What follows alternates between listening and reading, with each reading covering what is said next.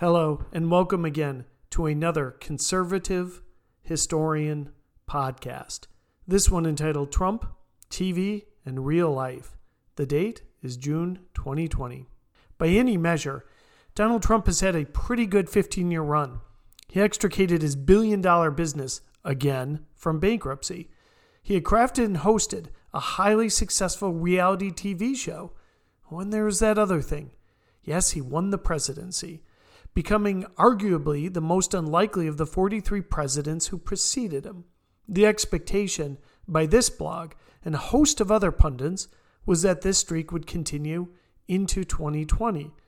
And unlike many of the never Trumpers, this prospect was not the worst thing that could happen, given the conservative policies and largely conservative governance that Trump has brought to the White House in the past three years, especially in contrast to the previous eight years that had gone on between 2008 and 2016. A string of victories like this would warp anyone's sense of self. But Trump is a man who names every building, golf course, airline, and even cologne after himself. It is still surprising that the New Jersey Generals were not renamed the New York Trumps back in 1984. Yet this type of success also clouds the vision of the beneficiary of these many triumphs. There was a reason that the Romans put that guy in the chariot, reminding the victorious general of his mortality. Donald Trump's winning the White House came from four salient aspects. The first was identification of vast swaths of voters who were wary of the status quo. The order that Trump challenged consisted of embracing globalization, expanding regulation, and perpetuating a culture that was directly distilled from the academy professors' lounges and imported into institutions, including the media and the government. This was all what Trump represented as a challenge. None of the other candidates, even firebrand Ted Cruz, looked likely to challenge this system. The second advantage that Trump possessed was how do American people increasingly view their world? And by extension, their government. Trump looked at the most popular TV shows of the day, including World Wrestling Entertainment, Survivor, The Bachelor, and even his own The Apprentice, and realized that what would resonate would be grafting this reality TV concept onto a campaign.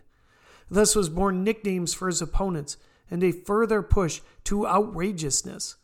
Trump had appeared many times on The Howard Stern Show, it would not be lost on the number conscious Trump that Stern had signed the most lucrative radio deal of all time by building on his persona as the original shock jock. It would also not be lost on Trump that the number two person was conservative provocateur Rush Limbaugh. The days of William Buckley's highbrow firing line or the intellectual Dick Cavett show were long gone. Even the politically liberal Phil Donahue of the 1970s featured Milton Friedman and would provide an hour with the conservative economist. Trump knew Americans would not grant that kind of time anymore. Better Little Marco, Lyin' Ted, and Low Energy Jeb than a dissertation on deregulation or a detailed explanation of immigration policy. This president and the theatrics itself were not quite a Trump invention. Teddy Roosevelt would pose over dead animals with his rifle in hand. FDR was in front of that fire for a reason. Reagan was a trained actor, and even the great Calvin Coolidge took a cringeworthy photo wearing a war bonnet. Barack Obama would also change his speaking cadence depending on his audiences, dropping his G's when addressing African Americans. But Trump brought the concept home. One of the things that Trump understands from media consumption is that people remember the villain as often as they do the hero. And he would be both hero to the Republicans and villains to everyone else. During his presidency, he famously met with the North Korean dictator Kim Jong un. Was this a good policy? Well, a better plan would be to put pressure on China to withdraw support of the Hermit Kingdom. A better strategy would be to threaten to rearm Japan. But neither of these are good TV. And they handshake and photo op with Kim Jong un were rating toppers. And in this one, Trump was the hero and the villain. He could pivot from shaking Kim's hands to degrading him, calling him Little Rocket Man. Again, Trump was both hero and villain in his TV show. The third piece, and one of the more subtle aspects of his candidacy and presidency, is the orthodoxy of many of his policies. Thinking about those 16 other candidates who shared the stage with him in 2015, almost all of them would have embraced some aspect of his program up until January 2020. Tax cuts, deregulation, withdrawal from Paris and Iranian deals, and most notably, his Supreme Court justice choices could be attributed to a Jeb Bush or a Scott Walker as much as to a Donald Trump. These conservative principles steadied the nerves of Philadelphia and Milwaukee suburbanites to enough to drive victory in 2016 and to start to keep his approval ratings from falling below a certain threshold. The fourth key to his victory was his opponent. Hillary Clinton's baggage was so extensive it looked like trying to pull a wagon with square wheels. Whitewater, the cattle futures trade, Travelgate, Vince Foster, the vast right wing conspiracy, the Clinton Foundation, and most recently, the emails were well known to all of the voters. But rather than catalog them, Trump applied the moniker Crooked Hillary as a stand in. Again, instead of trying to go through detail upon detail or trying to negotiate exactly what some of those items were, he had that stand in. Instead of a 20 minute explanation of how a Yale trained lawyer could turn $10,000 into $100,000 in cattle futures, Trump summed up a narrative in less than three seconds. And because it was Hillary Clinton, Crooked Hillary stuck.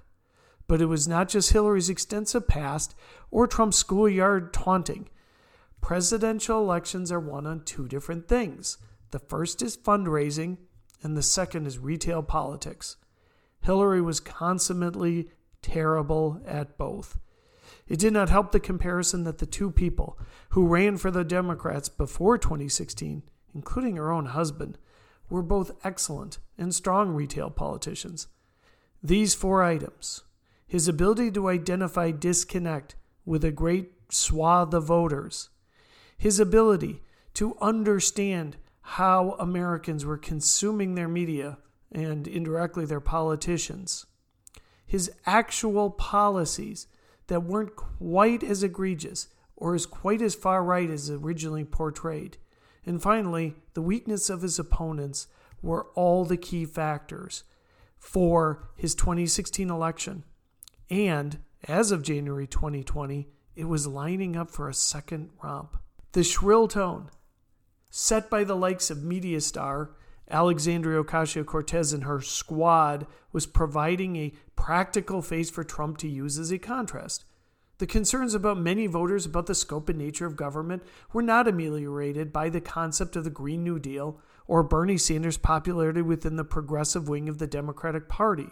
The Democrats themselves understood this, ultimately eschewing a host of progressives for the seemingly safer Joe Biden. And Americans' appetite for Trump style politics has not really waned either. Social media has simply accelerated the trend towards a more reality TV type viewpoint. The Kavanaugh nomination, with its last minute surprise of pitting Christine Blasey Ford against Brett Kavanaugh, was one example of this Democrats practicing the same theatrics.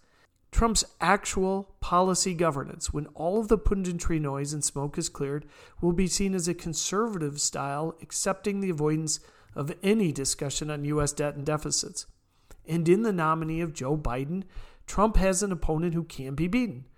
Biden's first two runs floundered on plagiarism and blunders. In 2020, Joe Biden is suffering from some form of malady. Again, we do not take any glee in Joe Biden's sufferings, but we do acknowledge that they are there as much as the Democrats are trying to ignore it. Trump will not ignore it. So, given this lineup, why is Trump in so much trouble? Everything should be lining up very well for a second term. The reason to any person who's been watching the news over the last four months is pretty obvious. reality in the form of three different crises has set in. Reality TV is not real. Of all the hundreds of thousands of words written on this blog and in the conservative historian books, these are probably the most inane, but it is the truth. Reality TV is not real. Consider the, the world of reality TV. Within the WWE, the wrestlers already know who is going to win. In a real sport, such as baseball, the outcome is unknown.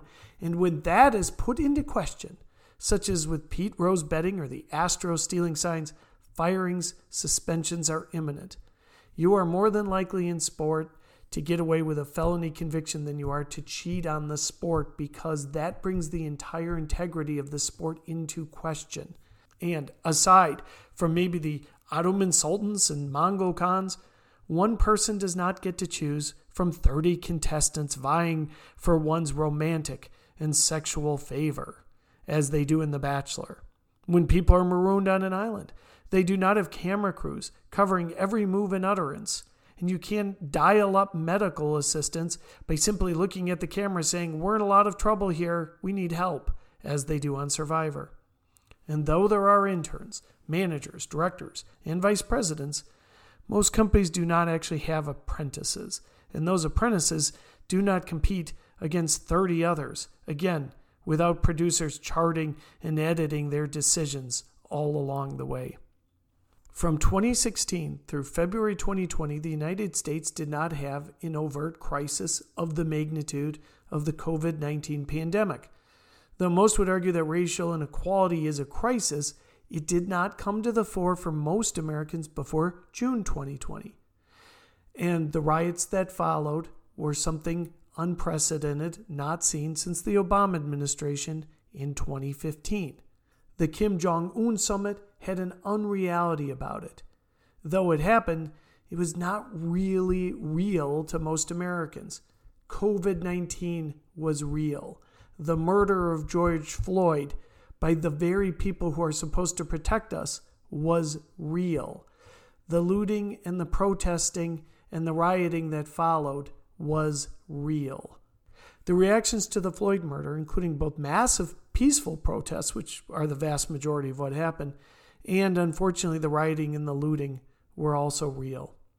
Trump's reaction to all of these events were a continuance of treating them similar to a reality TV show. He did not recognize that the number of people tuning into the coronavirus task force were nervous about their health and wanted experienced, informed opinion.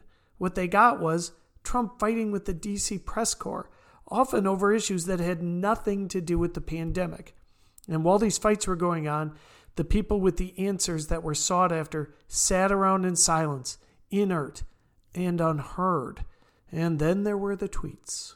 After he had seen the ratings on one coronavirus task force, Trump tweeted out a ridiculous note about having higher ratings than The Bachelor.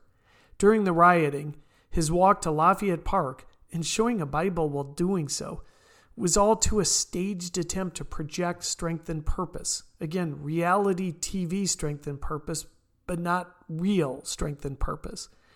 It looked like the kind of idea a reality TV producer would have hatched. And even in the Trump show, even his ardent supporters know he is not fundamentally a religious person. So it was not just cheap theater, but the wrong theater. His looting will lead to shooting tweet played directly into the hands of the Democrats who are elevating what happened to Floyd as the reason for the transformation so sought after by the left Days after police had murdered a man, Trump was tweeting about firing on protesters. Restoring in law and order would have been a resonant theme with the vast majority of Americans.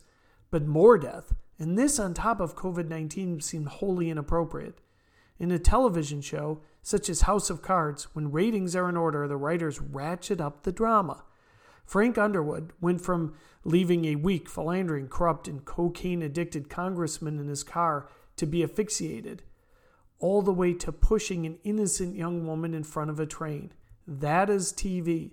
That is, is the way a writer will take a specific piece of drama, the drama of what happened early in the show, and then at the season finale, ratchet it up, build up the drama, turn up the heat.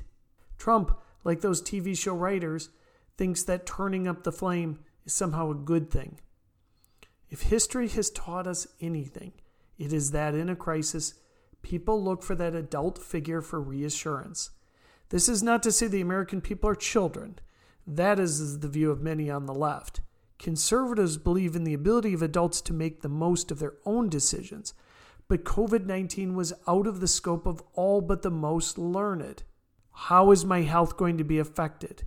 Is this going to kill my dad? Could it kill me?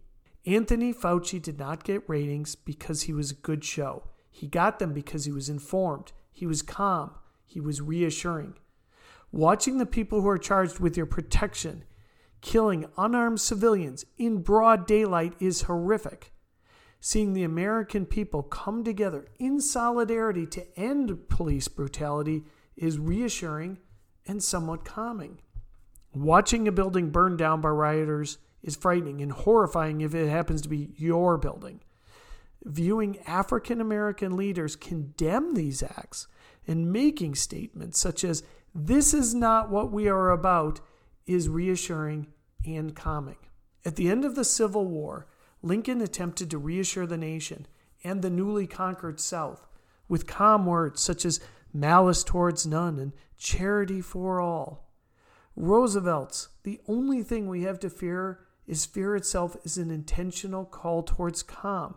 And of course, his setting in front of a fireside was absolutely deliberate.